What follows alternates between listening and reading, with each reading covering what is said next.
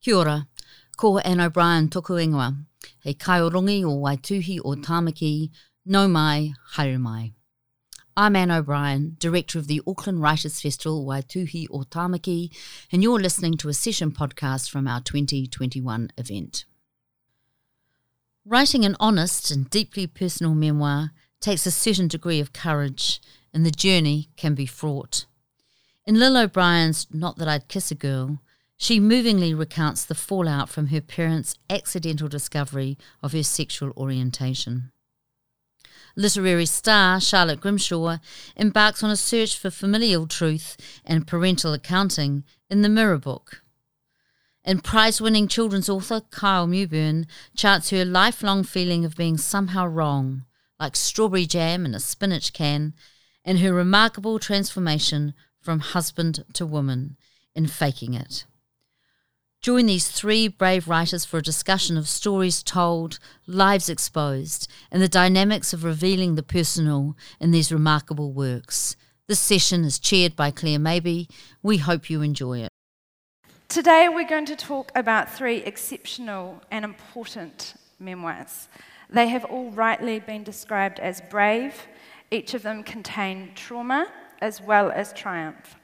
And now these books are out in the world, they have entered into a dialogue with us, the readers, with other writers, with other pieces of text and other books. They relate to each other because each of these remarkable books are case studies for the universal truth that often it is the people who love us the most and who we love the most who can hurt us the most.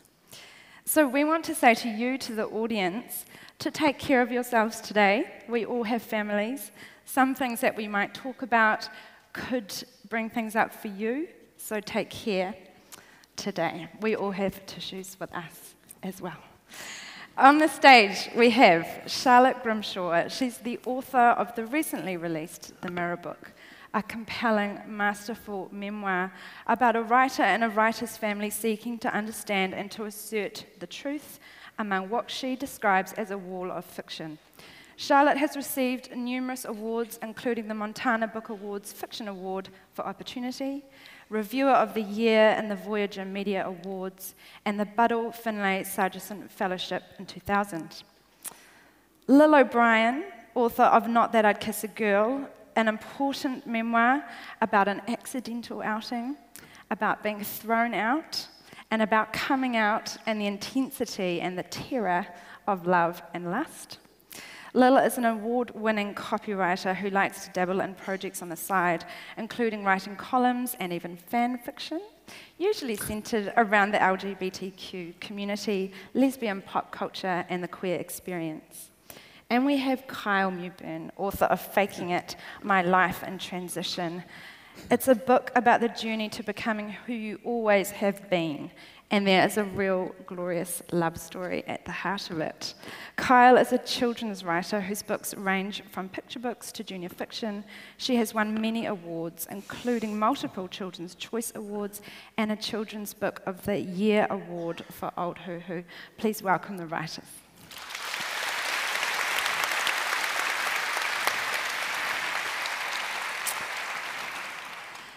At the beginning, the epitaph at the beginning of Charlotte's incredible memoir reads Perhaps the best way to write is to do so as if one were already dead, afraid of no one's reactions, answerable to no one's views. And that's from Nadine Gordimer. When I read that back after reading your memoir, I felt that this was almost a war cry or a mantra that you might have needed to steel yourself for the work of writing and publishing this book. So I wanted to start by asking all of you what were you frightened about? What scared you about writing these books and publishing them? But why did you do it anyway? And I wondered, Kyle, if we could start with you. Me? Yeah. the sound is terrible. I hear the conversation coming from around here. um, I was contemplating writing my memoir, but as a writer, that's what you think about. But I wouldn't have done it so early if I hadn't been asked by my publisher, approached by Claire from Penguin. Um, and I'd already gone through the frightening bits. The frightening bits are actually coming out in a rural community of um, 200 people. And my, when I first came out, uh, our friend who's a fourth generation uh, local, her first reaction was, oh no, you're going to have to leave the valley. So I sort of thought I'd write the story to explain. My, my whole idea was to explain in, in clear, concrete terms. Well, not concrete, actually, more metaphorical terms that people could relate to. Because people often talk about transition as a butterfly and metamorphosis and I don't feel like a butterfly, I feel like, you know, a turtle that cracks out of, you're buried in the soil and you crack out of your shell and you drag yourself up to the top surface and you look out and say, oh, fuck. There's hundreds of meters of beach with birds and then you think, oh no, I'm not going to make this. and um, I wasn't frightened about um, I'm into, into being open, and um, once you've come out as well, that sort of opens up your whole, you know, your soul is like, well, I'm here, I'm doing my thing, I'm speaking my truth, not going to hold back. And my family, has, we're not that close. And I think if I was close to my parents or my siblings, I might have had that moment of doubt, which I'm sure some of you, you know, other two might have had. And I was a bit disconnected from them, so I was like, well, I've got nothing to lose. I assumed, I, was, I actually assumed I was going to lose two of my brothers. And they've surprised me, unfortunately, by saying they're happy with it. So. Lil, what about you? What, what frightened you? Um, I mean, I come from quite a culture of silence in my family. Um, I was outed to them, which I did myself, good one, um, when I was 19. Um, and over the 16 years since we, I've had maybe two conversations with my father related to it, but zero with my mother.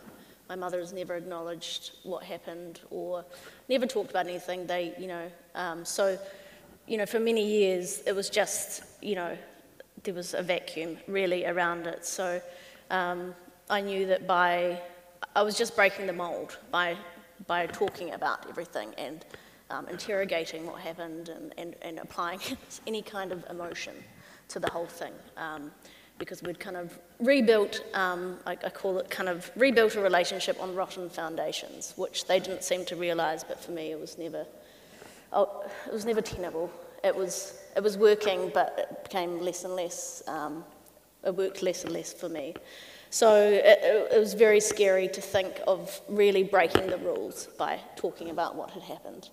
Um, and, and I mean, that stopped me writing for up to a year at times. I was just like, what am I doing? Even the act of writing down what happened seemed to be, was terrifying at times, let alone the thought of putting it out in the world. Um, yeah, so that was a very real fear, but ultimately, even though I was so scared, I always knew that I was prepared for the consequences. Um, I always pretty much knew that I would lose my relationship with my parents by publishing it, but it was never really a question of doing it or not. It's just simply had to be done. Mm. And Charlotte, what about you? Uh, well, I, um, I think I, I embarked on writing the book. It was just a sort of compulsion because I had a crisis. Um, I had a really serious personal crisis. Serious for me, I mean, it wasn't uh, particularly unusual, but for me, it seemed to be much more um, traumatic than it ought to have been. Um, and I thought something is very wrong here. So I, I went through this personal sort of um, moment of absolute crisis. And so I started writing the book um, when I had somewhat come through that and I wanted to write about it. It was just a compulsion. But as I was writing it, I had this, I think it was, I mean, looking back, I realized it was very unrealistic. But I as I was writing it, I wasn't actually, what I thought was, you know, if I set this out really carefully and if I really explain myself, um, people will understand, you know, they'll, they'll, uh, you know, people in my family, they will, they'll sort of, it'll open their eyes somewhat, or it will, you know, they'll think, ah, you know, now I understand. Or, or, and I thought it would um, lay a foundation for something more open, maybe.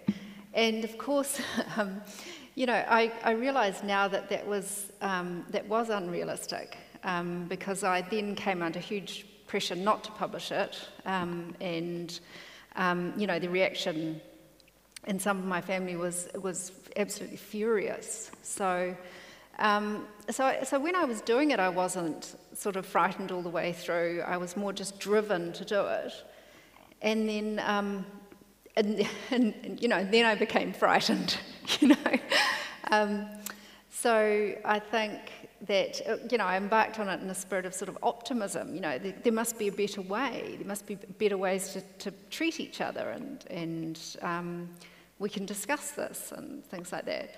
Um, and, and so I think all, all the trouble came raining down on me after I'd actually finished it, if that makes sense. It does. I think um, that's um, like Lil said, is that you have to be prepared to for the losses. Otherwise, you can't face the truth. You won't be truthful. You won't really get to the heart of it if you always have this thing that this might affect someone. You have to actually disconnect you from that and say, well, I'm going to take this because the truth is here. If people can't handle the truth, then yeah. they either shouldn't read my book or shouldn't have anything to do with me. But also, I have a, there's another thing is, is, is, that when I'm writing something that was as so focused as this, I didn't actually have an eye to anything except just trying to set down accurately what mm. um, I was trying to describe and trying to think what now what was going on, what did it mean, how can I try to convey this. And so there's a sort of, you know, almost a solipsistic thing where you, you, you're trying to get it right and you're not actually looking outside. Because uh, actually, to be honest as well, I was also horrified when I looked back immediately after what I'd confessed. So there was that as well. Yeah. what I'd revealed, which I'd never revealed before. Yeah. And you, uh, one reviewer said this about your book that there was a sense that here was a writer saving herself by writing I know, I lo- the book. That was, I loved that actually. Yeah. Yeah. And so, do you feel less defined by your childhood and the experiences you've had now that the book is written and published? Less defined. Defined. Well, yeah. I just feel I feel liberated from the strange effect that I was trying to describe. The strange way that I, the, the rigidity that I grew up with. I do feel um, that I've changed, really changed, and that it has saved me in some sense. Um, and and so I've, it's yeah, actually yes is the answer. Yeah. yes. The short answer is yes. short answer is yes. Yeah, yeah. And Lil, you alluded before to the feeling and the sense that you were going to lose your relationship with your parents. Can I ask what your relationship with your parents is now? Because the book has been out for about a year, hasn't it? Yeah, July last year. Um, to be honest, I could write perhaps not a whole book, but certainly a series of essays about what's happened since. Um, and I think, you know, interestingly enough, my book is, was really a story about my coming of age and coming to terms with myself. They just happened to be in it, and it was kind of never really supposed to be about them. And I think anyone that's read my book will probably understand that I don't really do a deep dive into their background. And as you've talked about, Claire, we talked about it yesterday and I kind of, the last ch- chapter kind of goes over, um, kind of focuses on the relationship since then quite quickly. And I think that's because I just hadn't processed it all and because we hadn't talked about it. But since the book has kind of thrown a bomb into the waters of the family, um, I mean, they stopped speaking to me immediately as expected, and I, I can't, there's kind of like a cycle of trauma that's come back around that the same behaviours that happened when I came out, which was absolute silence and a cutting off, um, and then just kind of explosive um, text messages with a lot of blaming and how could you do this to us and throw, this under, throw us under the bus and we hope you're happy and you've achieved what you wanted to do, which was obviously destroying the family. And so um, there's a lot of familiarity um, in the cycle that's, that's happened. Um, but I guess the difference is that I have changed, and I'm not a 19 year old who was still very attached to my parents.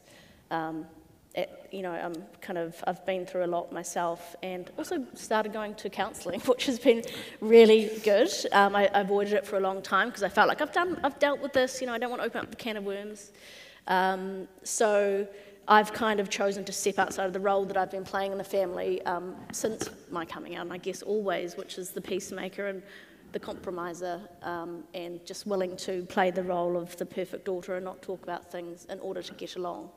Um, and writing the book really broke that, and I don't think they've accepted that I am no longer playing that role. So it's been a very Um, I, I, imagine it's been a very traumatic and difficult time for them.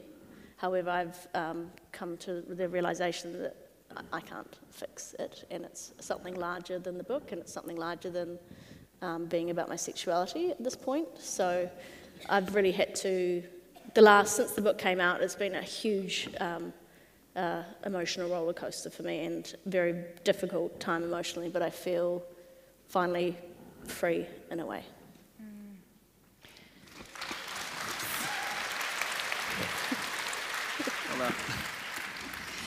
And Kyle, what about your family? In your memoir, there is quite a beautiful moment with your mum, who does leave your family in your story um, because of your father, presumably, and his um, violence and, and difficult uh, behavioural patterns. But there is a beautiful moment, and I wonder if you could talk about that. Yeah, I, I my mother's a difficult situation. She um, left when my first child, my first brother was 21. She was 17 when she had the first. She was 22 when she had four children and was expecting to have some fun. She was quite a lively person. And my father, I don't think he believes in fun. He believes in control and domination. And he, he was never violent in terms of, except for giving us the strap and so she left, and we didn't really have much to do with her. She was got into abusive relationships, and her partner, we couldn't really deal with her partner, so we sort of distanced ourselves a bit from her. But um, I, you have that mother thing still, which you can't escape from. So my father stopped talking to me 12 years ago for unrelated issues, and to this day he doesn't know that I'm trans or come out. I'm just waiting for the Courier Mail in Brisbane to publish something in the next couple of weeks. He might read it. front page. I've been there. And um, but my mother, I, I, the only two people I talked, I actually told in person, because I'm really good at writing. I'm a writer, so I, so I wrote uh, to most people. I wrote a long email to my um, to Marion, of course, my first one, my wife, was the most traumatic thing I've ever done in my life. To face that and to say those words, and I was literally couldn't not speak for three minutes until and pacing up and down. And she said, "What's wrong? Are you, you, you dying?" and I said, "No, I'm I'm in the wrong body and stuff." And she went, "Oh, that'll." and um, my mother, so I saved my mother until the end, and she's in Brisbane. She doesn't have social media. She doesn't have much contact. And finally, I called her and said, um, "Mum, I'm got something to tell you." And I said, "I'm I'm transgender," and she said, "Oh." Does that mean you like wearing women's clothes? And I went, yeah, but, but there's more to it than that. And she then, and then she went, oh, right. Oh, my car's going good. and that was the end of the conversation. So, but her car was going good, so. and, and she also called you Sweet Pea, and you said oh, you've oh, yeah, never You've I know. I called her up uh, the first, the next week. I called her up, and obviously she had processed this and had even probably researched a little bit. And she rang, rang up and said, "Oh, hello, Sweet Pea." I went, "You've never called me Sweet Pea before," and she said, "Well, you've never been my daughter before." okay. and Charlotte, your um, the context for your book is, is a bit of a headache. it's, you're a writer in a writer's family, and you talk about that. You, that's quite a refrain in your memoir. And we can see, I guess, the fallout perhaps still playing out for you. Um, and I'm referring there to your sister's article in The Listener. Yep. And um, I'd like to ask if it's okay what your relationship is like with your sister and with Kay and Karl and, and whether anything has improved lately? well, um, well I, I, mean, I have to say it's, it's complicated. Um, and I, I, as far as my sister's piece goes, there's one thing that I really, really struck me about it is that it seems to airbrush our brother out altogether. And so I have had, with my brother, I've had some absolutely fascinating and quite hectic phone calls um, in which he has said to me consistently um, that, that he loves the book and that uh, these are his mem- memories. Um, and also from some other members of the extended family. Um, and so there's that. And, we, and we've actually, I felt that we, in some of our discussions, we got really quite um, closer than we've been for a long time. Um, but then, yes, my sister wrote a piece in The Listener, which was very nice. Um, and it was just, it, it, it, it, sort of oddly said that um, my, my parents' story was their story to tell, but she, but she was telling it, um, which was slightly inconsistent. But yeah, it, I, I, just felt that it was, um, that there's an inability, I was trying to get at, you know, why, you know, I had written my book and then she just happened to decide to write a piece which um, seemed to sort of suggest that, you know, I mean, not, not that I was a lying cow necessarily, but that I was an ungrateful wretch and that it was, you know. And I was thinking that it's, it's almost there's a sort of an ability, maybe, in our family to see that both things can be true. You know, there can be both and. So it's not just that one person is a saint and one person is, is, is nasty and bad. It's that it's extremely complex and that people can have relationships with one family member which are, are golden and lovely and have relationships with another family member that are really, really problematic. And there seemed to be an inability to understand that it could be that complicated. So if I had painted a picture that they felt wasn't, um, you know, complimentary enough, she felt that she had to come in and, and um, you know, sort of polish the, the, the facade back up to scratch, you know.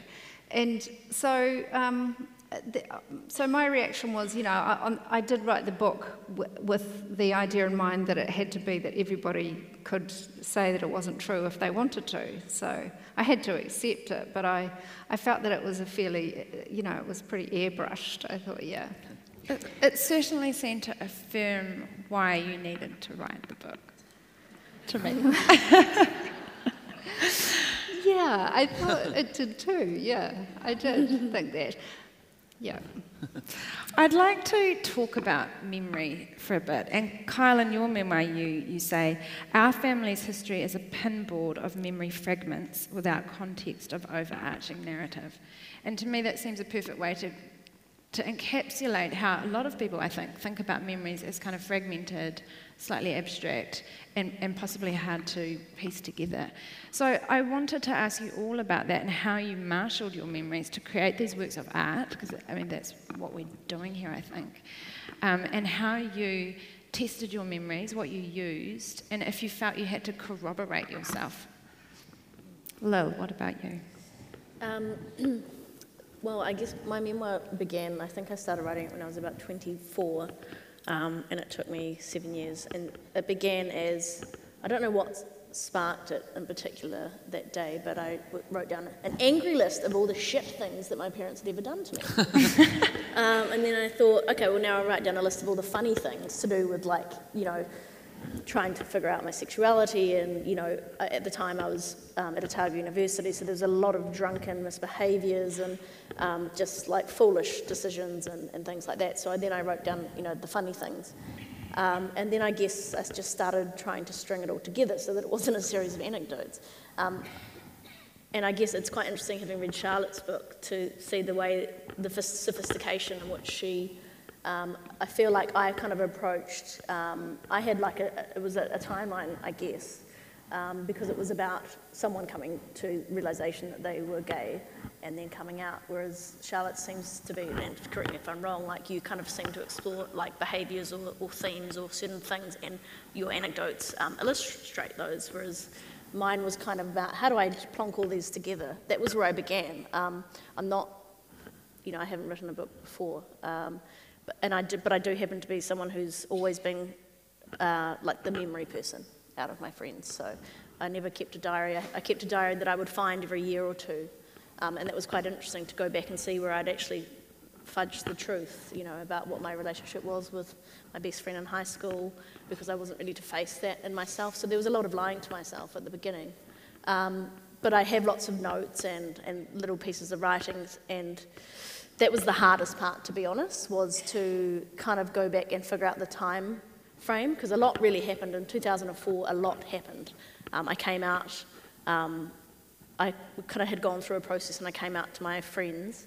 Um, I kind of met a girl on the internet and had like a whirlwind romance. My parents found out, lost the relationship with them, had the first girlfriend, slept with anyone for the first time. It was like a, a, a whole lot of happened, um, and that seemed quite vivid. But what I and because I was facing the trauma of losing my relationship with my parents, I guess I remember all the fun stuff quite clearly because I was very much trying to block out all the the bad stuff with my family. So it was quite difficult to go back and think about. I had these memories of, of things, the times that they made me feel terrible, um, but, but, but figuring out actually the time frame. When did I go and like stay with my cousin because I had to get out of the house because they found out that I'd snuck my girlfriend into the house or something? Like when did that happen? So, and, and to be honest, the thing that I was most worried about in publishing the memoir was when I shared it, like with my sister or whoever, for example, that they would say that didn't happen. You know, you've exaggerated this. Mm. And, and those events actually didn't happen, and you're wrong. Um, it was actually, that was my biggest fear, was, was someone saying that you were wrong.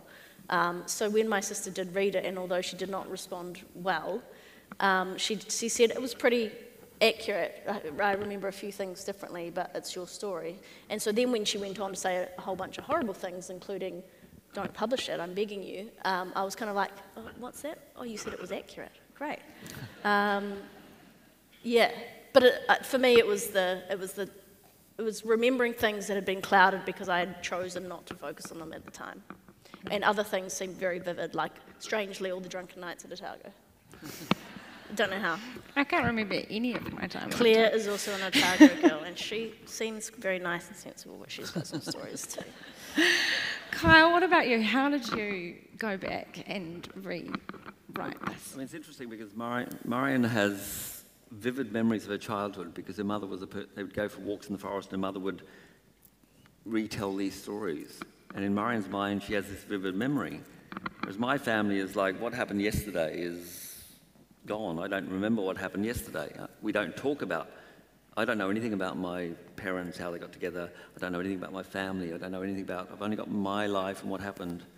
And, but my brother in, there's one incident when I was having a fight. I had fought a lot in primary school, and I was having a fight with a popular kid. And um, we were on the thing, and suddenly this crowd was gathering, and my brothers were both in the last year of school at the same school, and I'm fighting this kid. And out of the back of my mind, I hear my brothers cheering for the other kid.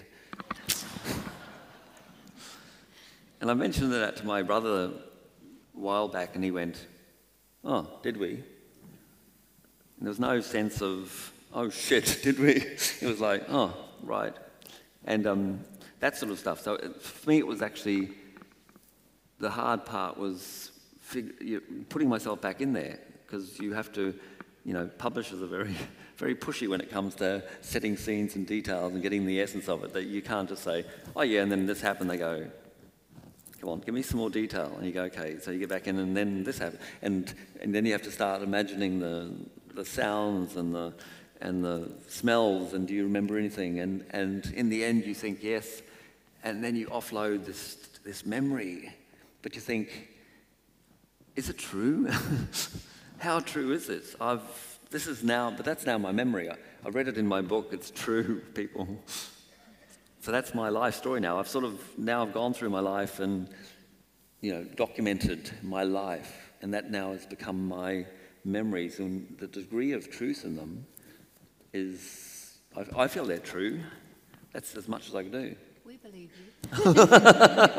you gullible people. There's a, uh, an interesting quote. I don't know if it was Mary Karr who said um, memoir is uh, not an act of history, it's an act of memory. Mm. Um, and that's so true. I, I, think of it also helps. I think if you think of a memoir as the telling of a story, mm. you know, we all tell stories a little bit of exaggeration never goes wrong, or a little bit of recreation. Not that I'm saying that I made up anything, but you know, it's um, if you hold yourself to having to remember everything perfectly, then you can write a memoir. Mm. And, and, you're often, we're often, uh, when you're in the memory, I mean, not in the memory, but in the event, you're the, probably the last person to be seeing it any, with any objectivity. You're, embroiled in it and whether that happened. You know, you imagine this big crowd gathered, but there may have been four people.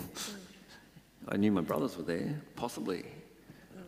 The moment you start to try and address it again, you go, oh, oh. It seems so clear when you're not looking directly at it sometimes, and then when you mm. do, you're like, oh God, have I actually recreated a scene in my mind? Totally. Yeah. And, and Charlotte, one of the fascinating things about your memoir is your relationship with your fiction and, and how much you're with your fiction. Oh, fiction, right. Yeah, yeah and, and you trace, um, I mean, it almost seemed to me like you're working out aspects of the memoir through your fiction. So I yeah. wondered if you could talk about that a little bit. Well, yeah, I mean, I had the, I, I had the line that, you know, when I tried to go back and inspect my memories, I ran into a wall of fiction. And um, so I had some I had some interesting sources for my you know my life history, which included. Um, you know, obviously, all my life I've read my father's novels, which, um, you know, for all of us in the family, we can see all kinds of sources for all kinds of stuff in his fiction. Um, and then I had the other sort of difficulty that when I started to ask some more awkward and annoying questions, I ran into a wall of denial, I think, and it was, you know, no, that didn't happen, or um, you're, as you're exaggerating was another one. Um, I mean, I, they've definitely, I've definitely um, got that from someone or other in the family saying you're exaggerating, whereas in fact my answer to that is actually I spent months censoring this book. you know, it's really censored. Um, so, um, but yeah, with the fiction, um, there's definitely a rela- of, you know there's a relationship between the the memoir, which is a serious attempt to to take a trip through real memory, which I mean, as we know, is, is can be unreliable. And you know, there's the question of to what extent are you actually constructing memories when you go back and. Um, and and so I, I, you know, I suppose I could have gone back and read my novels and you know looked for clues. Um, but I also had the, the problem that um, I had some had had some experiences where I had I think in my own mind I had somewhat distanced myself mentally from them because they were quite difficult memories, and so I was navigating through that as well, um, where I had I, I did have a distinct sense that it wasn't I wasn't the one who had experienced those um, those events. It was it was a previous um, version of myself, and so I was navigating that too. So it was very, it was a very complicated. So I think it's a miracle in a way if I've come out with any kind of coherent book, you know, um, just because it was it was so complicated. And that's the thing with the, especially the childhood memories, isn't it? Because it's so easy to dismiss. You're a child. You were. Yeah. And yet, that's your reality when you're in it as a child, and you've got this vivid moment. Yeah, and I think, I mean, the, so you, I think you've got to keep in mind that, that memory is unreliable, and you've got to sort of have that that standpoint. But on the other hand, many memories are valid and vivid, and um, you know, completely to be validated. I think. No, it's interesting. Interesting with my there's moments. Uh, one of the only joys of my, one of the only joys of my life sounds terrible was watching the FA Cup finals every year with my family and my brother was really annoyed after reading my memoir that I said he was a Liverpool supporter. He's West Ham, people.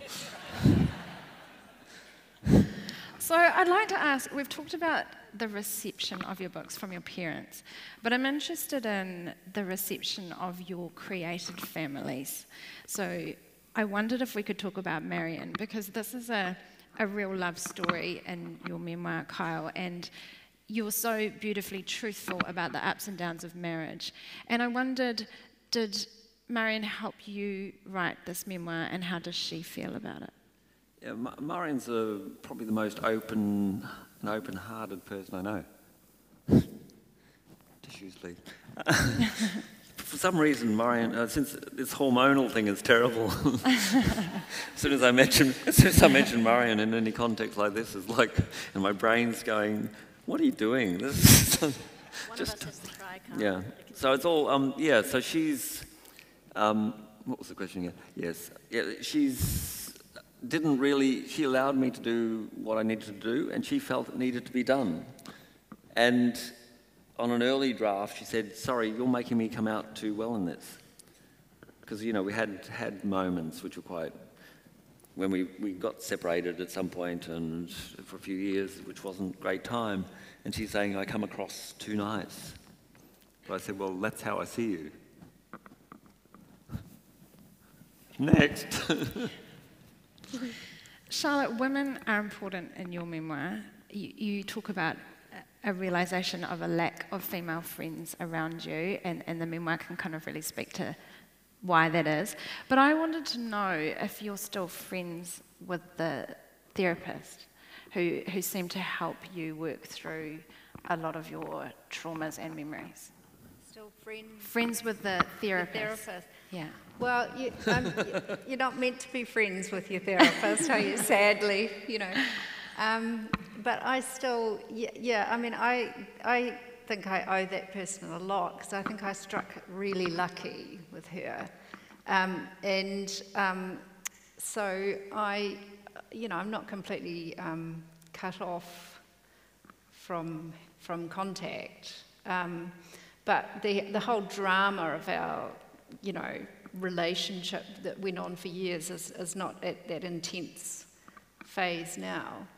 Um, but it was for me it was really formative you know it was my first experience of actually um, thinking you know I, this person is, is so interesting and so and, and i mean she actually is it wasn't just because she was listening to my shit endlessly you know she actually is a, and and i um and part of the whole thing was actually discovering how marvelous you know um, female friendship is and how I'd, how I'd completely missed out on it and that's been the, just the most remarkable thing about this whole experience. Have you had women come to you since you've published the book?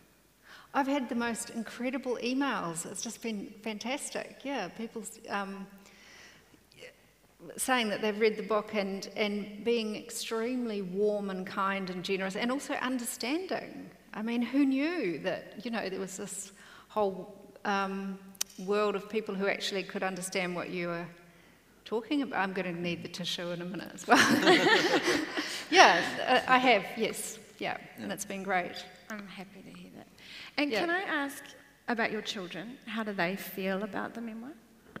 Um, well, they, to my great relief, I was really worried about giving them the book, and um, to my relief, they are completely accepting of it. And my son Conrad, who is, lives in London, wrote me the, the most, because um, we do everything by email, mm-hmm. as you do too. Um, he, he, um, he wrote me an extraordinary email um, because he, he's just done a master's at UCL in English. So he did a sort of, it was like a sort of an analysis, but it was really funny. It was very funny. But it was extremely sort of generous and accepting and um, sort of so, he had it so kind of calmly in perspective that I just felt this is going to be all right, you know, this is great. So they're good. Brilliant. And Lil, what about you? What about the friends who you write about in those really formative times for you in Dunedin? How did they feel about the book? Uh, I mean, uh, Emma Espiner, who's a big character in the book, um, has just was the first person that I really kind of came out, came out to, and nothing has changed in terms of her unwavering support. And she understands, you know, creativity and telling stories. I think the, the, the, the kind of more major characters uh, amongst my peers I reached out to before the book was published, and um, everyone was pretty amazing. I think there was one of them. Um, uh, the w- woman who I had an online relationship with from the States, who was a bit unhappy with the portrayal, and that was fair enough because um, she had a different, um, her memories of our relationship was that it was her first great love, and mine was that um, I couldn't wait to ship her back overseas. Um, so, uh, and that was really hard. Like the, the, the, the, build up to publishing the memoir, there was a lot of, um, hey, do you want to read your part, and, and that kind of thing. And, and, and most of the people react well. I think it was more like the characters that were, this, the, that were uh, minor characters. Um, some of them, uh, I think they felt confronted. There was one of my friends, who's still a good friend, who um, kind of, she was the first person I told that my relationship with my best friend in high school, who was now at university with us, um, had been more than just friends. And she then kind of went and told everyone. And she'd never, I'd never held her accountable for that until in the book where I said that happened. And that was really horrible for me and for the, for the other party who she outed. And I think she feels guilty about that perhaps. So it's caused a little bit of I can sense her unease when she's around me now. It's like you were watching us the whole time and writing notes down, you know. like, am I safe around you now? I'd like to talk about, I guess, the next relationship with these books, which, which is with readers, because these books are going to impact people for a long time and into a future that we can't see. And um, I was interested in the idea that Kyle and Charlotte, you have a family of readers for your work. You're, you're such a successful children's writer, you're such a successful novelist and short story writer. How does it feel to know that your reader's relationship with those works might change after reading the memoirs? Yeah, um, one of my biggest fe- fear, if you could call it that, when I was coming out was that my readership, especially I've um, written a few series for young boys, um, reluctant reader boys, and I've got so many emails saying they're really, um, that's the first book they've read, and the mothers would send me emails, and, and it's never, never fathers who send me emails for some reason. reluctant reader boys never have fathers who send emails. And, and even one, one of them, when I came out after a mother wrote to me and said their, uh, their son, her son was really loved one of my books, so they went online and she said, he was very disappointed to find out you're a woman. and she said, but then they discussed it, and eventually he's come to terms with that his favourite writer is, is not a guy. So, so there was, was that, that was that, because I feel like I was making a difference in the lives of these kids. I've had lots of amazing emails, and you feel like I don't want to lose that. Mm. And I haven't really, because I mean, my first performance after my transition was, you know, I went to the school and I had in my head, what am I going to do? Am I going to have to sit demurely down and, and, and be really, you know, calm? And because normally I jump around and do stuff, and, and I went, no, fuck it. So I just went to my performance. I didn't say, hello, I'm Kyle, I'm trans, or whatever. I just went, normal, I'm Kyle. Off I go. Kids enjoyed it, said goodbye, off. And um, I mean, one performance this girl put up, she was, the whole performance she was going.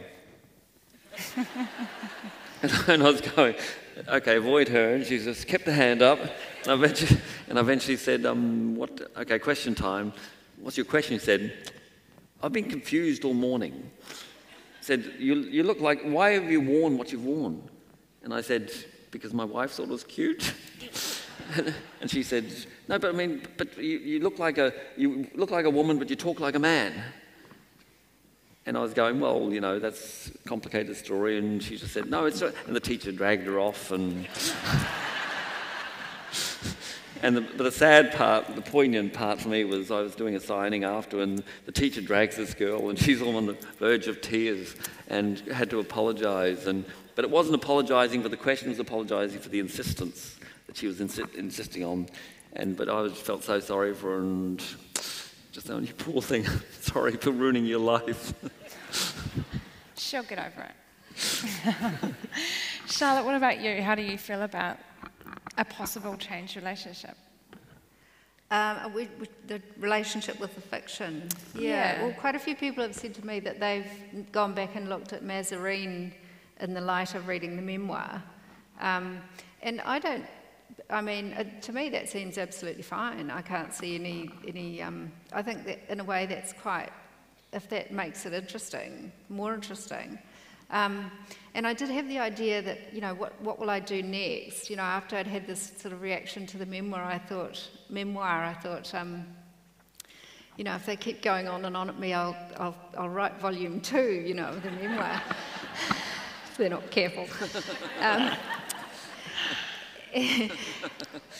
but then I had another idea where I thought I could write, um, the next book could be a novel, and I could sort of weave in the memoir, and then, um, you know, I, could, I thought I could really complicate matters. so, um, so, you know, the way forward is interesting, I think. Yeah. yeah.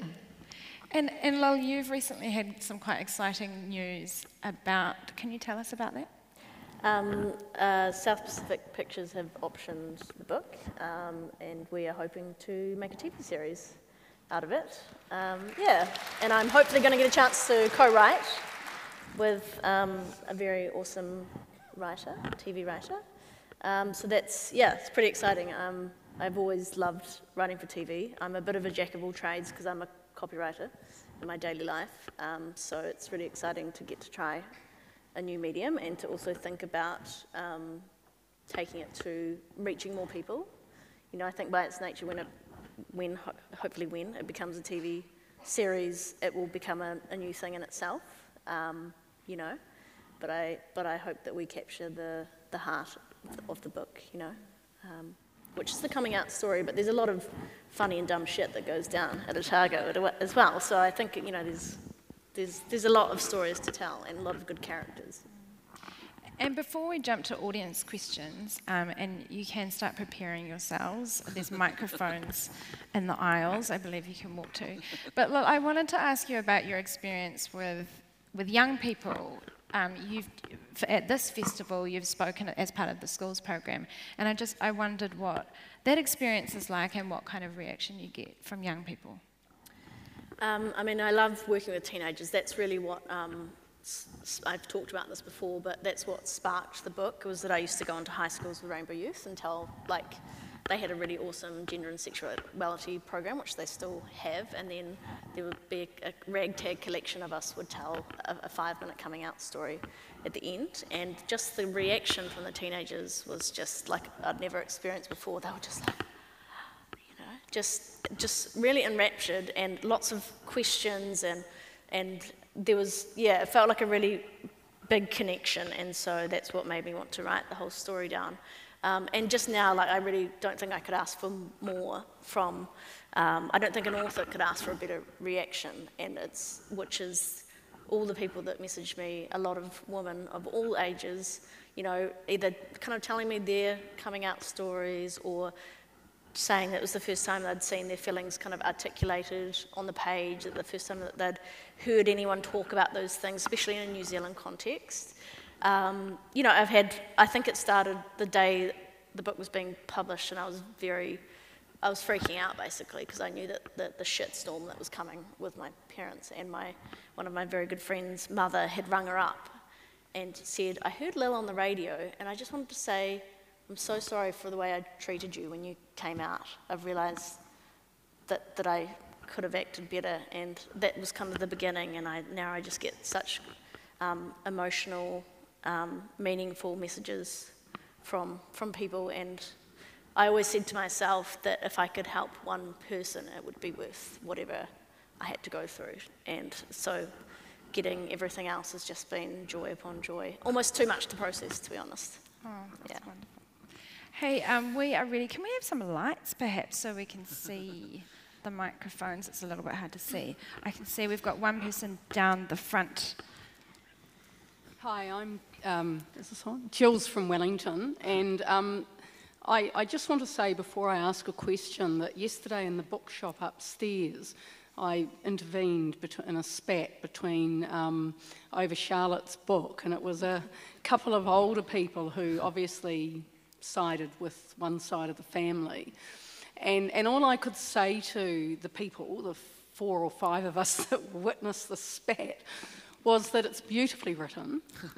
and it doesn't matter what you think of what Charlotte thinks because it's her story and it's beautifully written. And I want, I haven't read the other two stories, um, but I'm doing some study on memoir. And my question to you, or each of you, is did you study memoir before you started writing? And if so, who do you recommend to look at in terms of that authentic voice?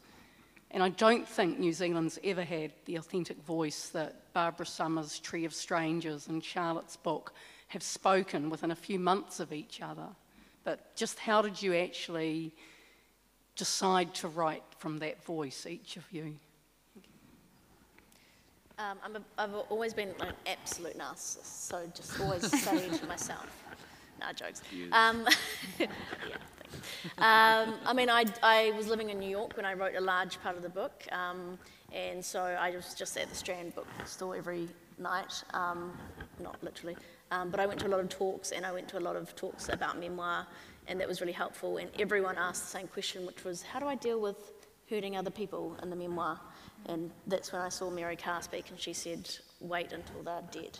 Um, so yeah, I, I kind of yeah, I, I kind of read um, memoirs and stuff, but in terms of finding voice, that was quite difficult for me because one, I, I write in different tones of voice for my job, so it was kind of like, what, what's my tone of voice?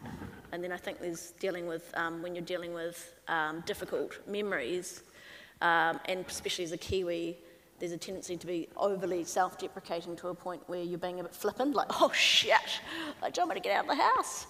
Uh, you know, like, so I kind of veered between being too flippant and then being too bitter about it. So it took me a while to settle on, settle on the right tone of voice and what felt like me. Um, not sure if that answers the question. Yeah. And I just approached it like another story, really. And I tried to find, and voice is always the hardest thing to get right. Mm. And so I wanted this engaging voice. And children's writing is surprisingly a good um, practice for telling a good story because you do have to keep it simple. You, you have to keep it engaging every minute. You can't afford to wander off on long side tracks. And so I just want to tell an engaging, it's, it's, it's, a straightforward narrative, really. There's no, no circling back like some literary types. um, I was going to say. I was going to say, I have never written a book before that has actually caused fights in the bookshop. um, Wait till volume two. yeah. Um, yeah, start a riot.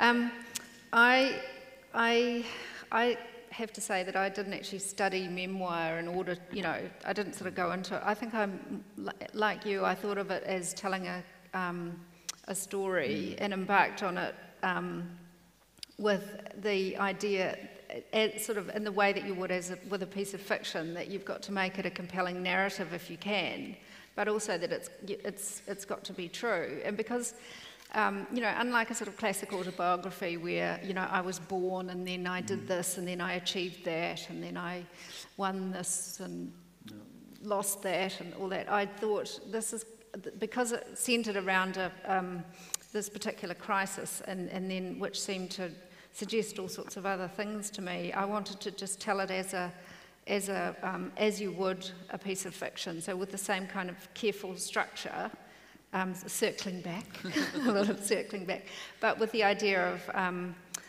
uh, you know, of making it all hang together in a, in a, in a, a beautiful shape. I hoped. Um, so, so so that was the way, I think I, I agree with you. I didn't approach it as, a, as a, um, a project and therefore read. I mean, I do love reading memoirs, and I also was very, got very engaged with reading a lot of Janet Malcolm, and who wrote um, the.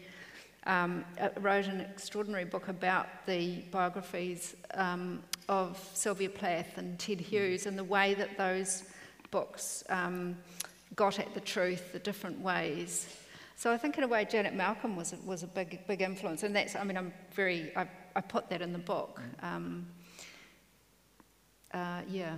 Um, I will say as well that The Art of Memoir is one book that I've found really helpful. If you, and one of my, first beta reader um, said to me a piece of advice was that don't judge your past self by your present self, and that was really helpful because um, you're really trying to be as honest about what you did, including the bad stuff and the dumb things you did. And, and I was doing a bit of like cringing at myself um, in the past. So that was one piece of advice that I thought was good. Do we have an, any other audience questions? Yes. Hi, I'm AJ from Titirangi, and um, I'm embarking on writing a memoir, and I listened to Mary Karr the other day as well, and I found that really helpful. Um, interestingly, I've got some people who may not like me to tell the story, and that's kind of maybe stopped me. And I thought about doing a fiction based on a true story. So I'm quite interested. Um, Mary Karr says just change all the names. And did any of you change any names? I know, Charlotte, I've read your book, which I really enjoyed, and I know you changed the ex partner, Alex. But were there any other names, and did the other writers change any names? I changed all the names except for the few people who wanted um, to keep their names, like Emma. Um, but Mary Karr did say give them an opportunity to choose their own name because that will make them feel like they're a part of it. So I did that a lot. Um, but I did a real, right before the book was published, we did a privacy edit and I changed a lot more. I actually changed a lot of detail for my sister after she read it and I kind of regret doing some of that and I kind of regret not pushing back on some things. Um, the people that I showed the book to or gave the opportunity to read the book, um, their stories are intact as they were, but other people, certain details were changed um, for, for privacy reasons, although I think you could figure it out if you knew them, to be honest. Yeah, no, yeah, all mine's true. Everyone there is true. They're real people. But my only fudging of the truth was there are there are scenes where there was always there was one member of my family was there, and if I mentioned that they were there, I'd have to unpack all that. So I just brushed them out. I'm like the Communist Party of 1945. Sorry, you weren't there. History is clean without you there. It's a, it's a very good story. And yeah, so um, that's, I'm waiting till I'm about 80 or something, and I'll tell the rest of the story. my next memoir about families who fuck each other off. sorry for my language, sorry. Very unladylike.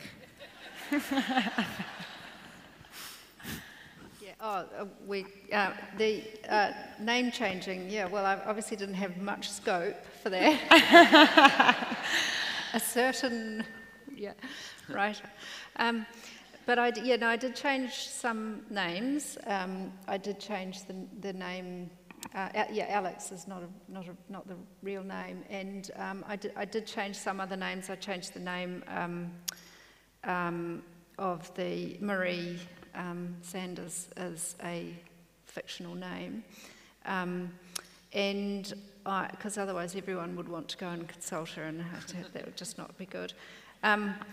but I, I, think I did what you did, which was I left out, rather than changing names, I just left out, I censored quite a lot. Um, and I, had, I felt that I had to be a bit careful with my siblings. Um, and so I didn't want to sort of shortchange them, but I didn't want to step on their, um, their sort of story. And so I, I, I tended to do what, what, what Carl described, where, you know, she just, if, if there was some, too much to unpack, um, I would just leave them out of, of the picture there. Yeah. And in the end, it does come down. In the end, it comes down to again that, you know, if you're going to tell it, then it's you either accept that, or even with Lil, you know, she changed the names, but people still know who it is. The people who are involved will know anyway. So it's like, uh, is it important to keep that secret or not? I think you have to um, yeah try and protect people, but ultimately there's only so much you can do. You're going to break some eggs to make that omelette. Mm. You know. I think we've got time for one more question, if there are any more in the audience. No? I could. I was going to mention as well with um before I got all teary before about my lovely wife that she is um her she constantly she says she wouldn't change it for world. She it's stressful. She doesn't like her she says there are a lot of personal details in there, but she's accepting that because um, she, for example, we've had a few, we had a 70 year old trans woman turn up at our door in the middle of nowhere and just turned up and said she was a dairy farmer till a couple of months ago and her wife died and she turned up and Marian's first reaction is that outfit doesn't suit you. And she would like to be Trinny and Susannah for trans people.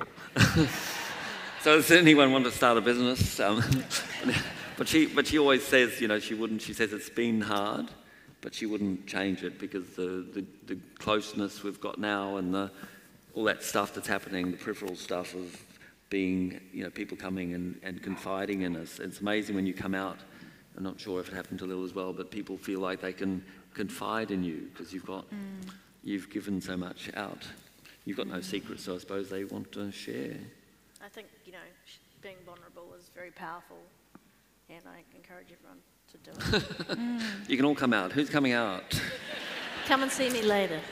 We can talk feelings. Well, I want, I want to really thank you for your bravery and being so honest. And, and I think Emma Eastman said this in her review of, of your work, Charlotte, that you enable other people to be truthful about their own story.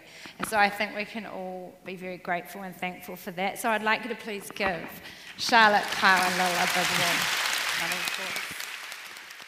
Tēnā koe, you've been listening to a podcast from the 2021 Auckland Writers Festival Waituhi o Tāmaki. You can find a range of other festival talks, interviews, and discussions on iTunes, SoundCloud, and on our website, writersfestival.co.nz.